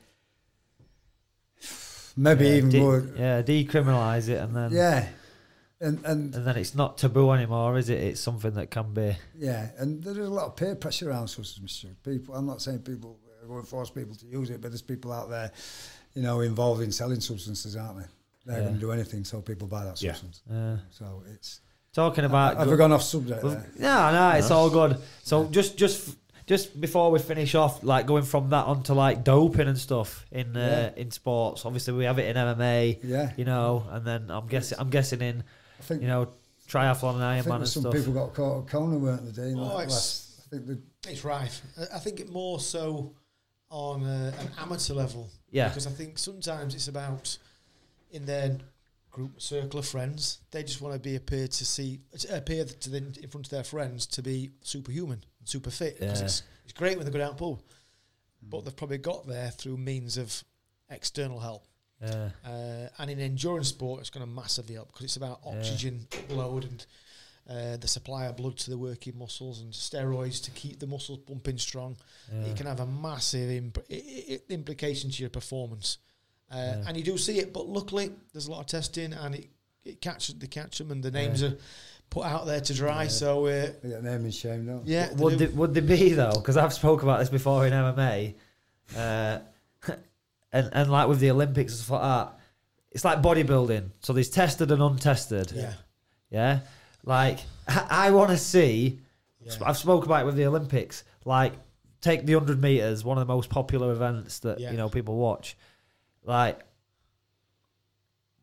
Like you could do an un, un, you know a tested Olympics like it is now, Yeah. or do an untested one and see how how fast can we run that? Give it, get him ten doctors, Yeah. get him do whatever. Yeah. You know, To obviously, make 'em eth- from an ethics point of view, that guy's got to sign something like it. I might, this might explode Might my kill- heart. yeah, Yeah, Yes. might kill me. but if if they- they're happy, if that person is happy to do that, like. How far could we push the human body? Was you know? what Russia's doing. Yeah, just copy them. What- They've, they've got it covered. Was the um, Well, they've been banned now, aren't they? Yeah, they're, yeah, not, they're not going to be at the Olympics. the guy, the guy that did the sub three hour marathon? Was he Yeah. clean? Kipchoge. It's Yeah, clean, yeah. Was clean? Yeah. Was he? Yeah. Yeah. But that, right. but obviously, the difference with that, why it's not, it's never been classified as a legal world record Yeah. because he had a pacer all the way around. Ah. So I don't know if you ever saw it. I how did- did it yeah, he there were loads, weren't had there? an arrow. Yeah, yeah. So Yeah, the lazy had Kipchoge to was in the run some. middle, and there was maybe five runners in front of him in an arrow shape, bit like you'd see the red arrows. Yeah, yeah, So yeah. he was behind the back, so we're taking the wind effect. Yes. Ah, right. and then there's right. a car in front of them, Yep. And the car was projecting a uh, a laser beam light. Yeah, I remember So they had to stay On on, the laser beam lights, so they've got a pace going all Yeah. the way. The pace setters changed every 5k, Yep. so it was a fresh set of legs coming in. Was So it every 5k? to watch, Fucking yeah, to watch it. Have you seen it? No, it's no, I amazing. need to, to It's- check watch that it out, happen amazing because how they Yeah. how they synchronise the choreography Yeah. of the tired runners to go out and the fresh legs to come in. So then they're coaching Kipchoge, do this, do this, stand tall. We're with you, mate. We've got this. Uh, and obviously, then he, he broke the record by what, 15, 20 Is that what seconds. it? Yeah. Went, went, went, went under three hours, first time ever. in Two hours. If you because they did like a doc, they followed him. Yes. Two hours.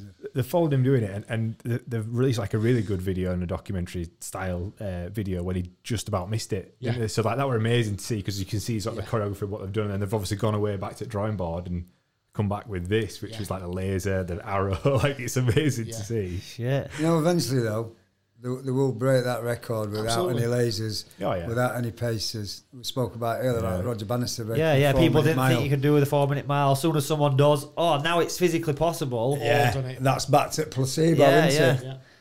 That's it. Yeah. Yeah. We are the placebo. yeah. There's a book out there actually called We Are the Placebo. So very good. going back to your comment, then, Matt, would you see people on uh, drugs Yeah. Olympics and a non-drugs Olympic all on placebo? What would win? Yeah. Would the placebo outweigh?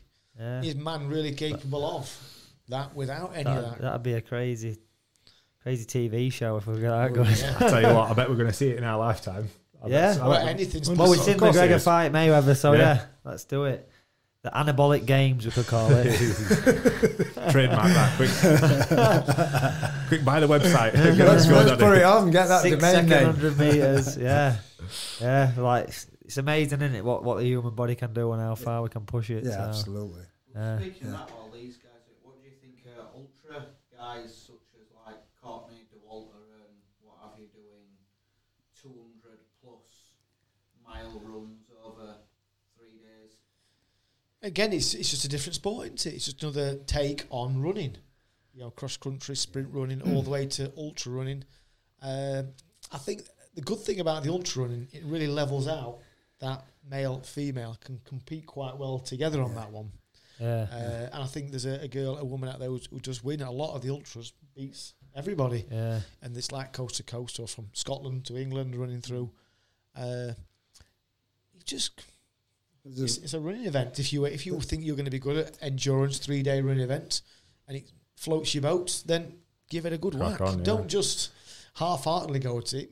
Have a proper go Yeah. at it, you know, and uh, I've- lay I've- down the, the foundations. yeah, I've, I've Ironman into there though, because there's a guy who did, did he do 50 Ironmen in 50 days? yeah, yeah. He's I've- called the Iron Cowboy. The Iron Yeah, Cowboy, Cowboy, yeah. another so I've- cowboy. So I've, I've heard of this. Yeah, Rico watched it. I've not seen Yeah. it yet. It's on Netflix, right? Yeah. Yeah, so I've Yeah. not I've not seen that Oh, yet. I I'll was have to too, watch that now. I was too busy watching Don't Fuck with Cats. yeah, I've started. Fucking. have you watched it? Started. No spoilers. No First spoilers. episode. Oh mate! After that first episode, it goes it goes crazy. the the ending just blew my mind. On a, I can't even begin. I if think you you put watch it, make sure you watch that. about it, Oh yeah. my I'll have to god! get It's that. funny though because it came out about a month ago. Everyone like it, it started trending. Everybody watched it. Danny's like fucking a month behind everybody. Yeah, but I, I, I'm that guy. You know, It's- when, you know when everyone's into something, I'm like, I'm not into that. And then after it dies off, then I'll get into it. You know, Honestly, I he's- don't like to follow the crowd. never- he's like- Yeah, that's it. Don't be a sheep, be a shepherd. Yeah. Just resharing memes like, you know, lads, if I go missing, just make sure you get that body moving. fucking hell, like, people were saying that like six weeks Yeah. ago. But yeah, fucking hell, that's crazy shit. That is It's that is some mental. crazy shit. Yeah. But yeah, I'll check that out. That Iron Cowboy thing. So, so obviously, he does fi- so he does fifty Iron Mans in, in fifty days. In that- 50 is that- states. In 50 fifty, states, states, sorry, yeah. and then. But i- is, there anything like that's a, a crazy feat So in what itself? he does then, so he doesn't say like, it, it, he does in Florida, then he'll fly to wherever's next one, he'll drive there, then Yeah. do another one there. It's, Yeah. It is interesting. Yeah, He gets into a, a bad place. It, it's an interesting, but it's also you'll, you'll when you watch it, you'll be like kind of you'll be torn as to whether it was a good thing, Yeah. or maybe it was just a little bit of a yeah, show. yeah. Is he clean as well? Uh, you'd be the judge of that when you watch it. Oh, right, okay. Yeah, I've not seen when it. you're running around with a drip, I don't know if that's Oh shit! totally classified as clean. yeah, Oh my yeah. god! But it, so so ran with so you've you know you've not- you've got Ironman or Did he? whatever. You've got we've got the d- Ironman distances. So oh, because you, you got you know sprint triathlon, then it's just what a you're reg- doing. then it's a Yeah. regular triathlon. Yeah, which they call the originally known as the Olympic distance because that was a distance they selected to be in the Olympics. Yeah, and then what what's after that is the uh, another step up, half Ironman and then Ironman. and then an Ironman. Is there anything? Is there an ultra Ironman, No. or you know what I mean? Is there another? They do doubles, don't They they? do doubles, So they yeah. double, a There's a triple, brutal, isn't de- and there's a decker, Decker, yeah. which is ten. So So you do ten back to back, or you do ten of the distance? yeah, ten of the distances. Right, yeah, Yeah, that's so you do uh, 10 2.4s, Yeah. 10 112s, 10 marathons. That's, that's, where the ultra's really interesting because you've got to account sleep into it. Yes. Yeah. 'Cause They go and it's like th- there's no stop. If you could run for three days, you can't like Courtney we were about. She literally slept for a minute. She had a person there and she's like, right, I'm gonna sleep. Wake me up in a minute.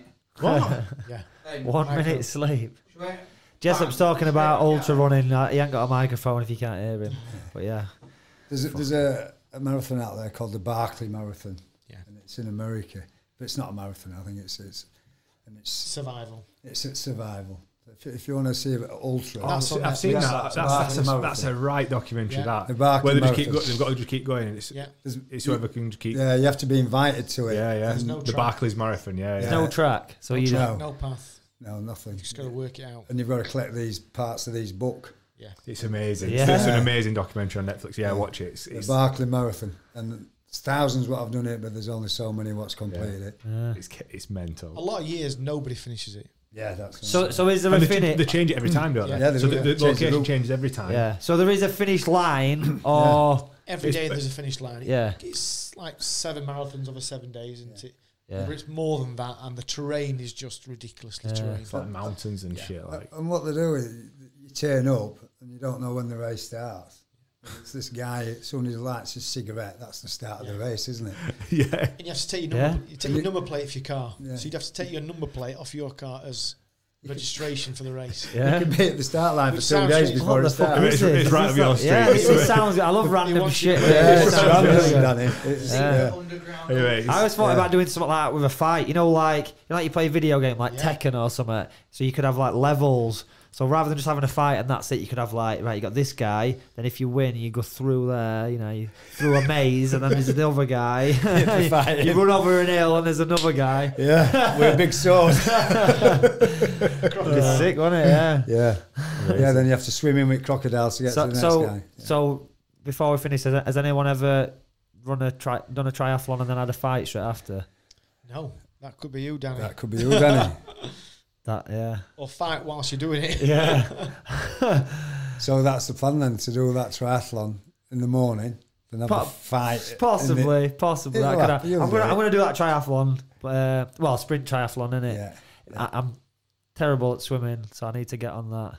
I think the terminology at sprint triathlon makes you think it's a short distance, but Yeah, you're still going to be going for about an hour and a half. yeah, yeah. You know, so it's I'd say two hours, mate. I won't, I won't say an hour and a half. Let's do two You're hours. I'm looking for winning. two hours. Yeah. Rico get an hour and a half. Yeah, Rico's a good swimmer, isn't he? Bloody He's a hell. good, a good, I've- good little swimmer. Yeah, he's like a I've been seal. swimming with him the odd Fridays and that. Can't, but he used to swim for Gainsborough Dolphins or something like when Yeah. he was a kid. And uh, actually, I swam with him yesterday, and we're doing some good efforts and Yeah. that. And, he, and he's just got like normal shorts on, so they're like drag shorts, and I've got all streamlined, and he's like still on my toes, and I'm like trying to break it. Don't tell it, oh, they're listening more. so I'm like, I was picking up, trying to break it, but he's just like there. there. So I said to him, like, so we're, do, we're doing some 50s, some fast 50s. Yeah. I said, these are balls out. He left me standing. Couldn't like, whoosh, gone like that. So we've got to end, and he's gone, I think I went a bit hard on that one. so we, we're on like 20 seconds. I kept it to 10. I thought, no, we'll just keep pressure on him. so, but His yeah, breathing's up. yeah, Yeah. I was aware of his breathing. Yeah. Yeah, because I actually He's went to athlete. I I went to enter the triathlon good athlete, on the page, whatever, and then right at the bottom, all your details, and it, it says like, "What is your swimming time for 400 meters?" So I've not even been in a pool for however long. I don't I don't know how, what I could swim, so I'm gonna have to go to the pool first. But Rico said about six minutes is what he's doing it in. Uh, yeah, I guess Yeah, if he what- is. that's Yeah. he's- Yeah. If she's like John, then yeah. Yeah, yeah. He, he said ju- just like six minutes thirty or something. Yeah. But it, th- this list, it were like six minutes, seven minutes. It went all the way up to like 14, 14 plus. So I think I'm just gonna stick that and then just aim, you know just aim to beat fourteen. you know, but yeah, You have to get to the pool. yeah, yeah. I, li- I live right next to it, don't I? So yeah, of course you do. Have to yeah, get there. yeah. Yeah. I just it's just it's the technique and stuff. Like I do front crawl, but my head go. eh, I'm like that, just left to right with my head, just. Yeah, crazy. He's going to have some lessons off for day. Yeah. He's, run, he's running Yeah. a swim coach course at the moment. Yeah, we're doing Oh, it yeah. in Doncaster, yeah. So, so whereabouts are you based then for all your coaching and Uh, stuff? Doncaster. yeah, Anywhere in anywhere around the Doncaster area, but don't mind if you're an, an athlete from outside Doncaster, 'cause a lot of it's online. yeah, Similar to what you were talking about earlier, where we yeah. can, I can send people Programs, uh, and stuff, programs yeah. online, videos online, and techniques to follow. Yeah. So you can be anywhere in the world yeah, and be coached Yeah. these days. yeah. So where, if if there's people out there who are interested in training with you or getting uh, getting to see you online, where, where do they need to look? Uh, they can go onto the website www.realfitness.org or just call uh, 07766 164 919. There you go. And are you on Facebook and Instagram? Facebook. Yeah, Instagram as Triathlon Dino. yeah, And if you just Google triathlon D, you know, real fitness, it'll Yeah. pop up. There's loads of links to get Yeah, to there is. D. yeah. And I must say, um, as being one of his coach athletes at one time, you, know, you will get great results. yeah. Stick to the plan. Amazing. What What Follow about for you, John? If, if people want to uh, get get to see you, and- Facebook, Instagram, they can get in touch with me through you. You can get my phone number. yeah, Send us a you know a request for Facebook. I'll reply back to you if they want to come for some therapy or what I do. Some Yeah. mindfulness, changing state. mind fucking. This honestly, Nah, fucking- yeah, yeah. Thank, thank you both for coming down. Like this we're has gonna been, make you or break you. this is like it's been amazing. This podcast, that, like, it's definitely up there. Like I think it's one of my favorite podcasts we've done. Yeah, It's- I- I've it's always I've been like- excited. I've been excited. I've been saying phrases. I need to get John on and Yeah. stuff. And there's so much we could talk about. We could just carry on. For, Yeah, yeah. Just scratch the surface. Yeah. We have, so yeah. uh, even in the seminar, we've only we, we we was on about we went on It the needs way. owning like, down into like, right, we'll cover that subject only. yeah, Uh, yeah. and then it can really blow you. No, it's been amazing. But yeah, awesome. So yeah, uh, check these out on uh, social media. Check out our sponsors, Amazing Green for CBD. Do you, do you use CBD? I do, yeah. Yeah. But just um, our supplier have stopped supplying it now. Yeah, Um, because we need some. Yeah, because we need some. So if you need some, so we've we, got we need a new supplier. yeah. So uh, but Amazing we need Green. a new so, supplier so we can supply it. Yeah, yeah, yeah. yeah. yeah. Yeah. Amazing green. Amazing Green. Yeah, So it's, we can uh, put you in contact Can we have with a chat with Yeah, that Put you in after touch- this? contact yeah, with Tony. like yeah. top, top Yeah. quality stuff from uh, from America. Yeah. Um, We're actually just you know, releasing new strongest worn out market forty percent. 40%. Yeah, So we had what do we have? We're Thirty percent. of it. Yeah, so and actually branding, that I believe they're branding the forty percent stuff with um, Rico. So they try to pick an athlete to Ah, go on each bottle. Fantastic. Yeah. So like, Yeah. uh, yeah, Rico's going to be on the forty percent. So it's cool. Like Yeah. he's definitely like the supporting, the supporting us with this podcast, the supporting Rico every fight that he's had. For, you for, know. us, for us, it's massive in recovery. Yeah, but they do all these kind of look at this. So, so you've got these like uh, this is cream, CBD cream. balm, yeah, like a balm. Yeah, so you've got that as well. do You know, so you've got the cream, everything. You rub on, rub on your skin then. Yeah, yeah. So you can like use that. sort of- localized area. Yeah, yes. Pe- people with eczema, stuff like that. Ah. You know, it, Yeah, it's I've, really I've good. heard about the action. Yeah, yeah, so- the, the cream. Yeah, they do gummies. They do Yeah. um, vape oil. Uh, they've, they've got like a product. For, they've got That's, uh, Have they? Gummies. Is that I was in Yeah, yeah, Is well, it like, sweet, yeah. like Alright. gummy Right, sweets? Chewing them up, I can't. Yeah. They've We- all gone. We have Yeah. them all. massage, massage oil as well. So you know, um, That's, masseur- that's masseurs like can use that's been around for a bit as that. That's that's melted itself. Yeah. Where we're in an old office and some were like beaming in, so it's melted as that. But Lost its power. yeah, it's Yeah, like, but, yeah, we, we're, uh, we need some of that. we do need some doing, yeah. Yeah, but uh, yeah, we, we can uh, we can sort you out. So yeah, check them out as well. Yeah, we will. That's and it, uh, yeah. yeah, check us all out on uh, Instagram and AVT10 discount code. oh yeah, AVT10 for a discount code if you want to uh, buy some uh, CBD products from Amazing Green. yeah, just check them out on the website. Sweet. yeah, thank you very much. It's been Welcome. absolutely amazing. Thank yeah, you it's for having been great. Been no worries, and we'll do it again in a few months. We'll get you up again, and we'll uh, see where we're at. See how the boys are. If it stick Yeah, to the we'll do it. We'll do it. We'll do it after my triathlon. come Are back you going to come and film him on his triathlon? Hundred percent, yeah, yeah. So you're going to film him racing in the morning and having a fight in the evening? We've got to, haven't we? Oh, absolutely. We've got to. Yeah, quality. Catch you later. Yeah. Cheers, See everyone. ya. Bye bye.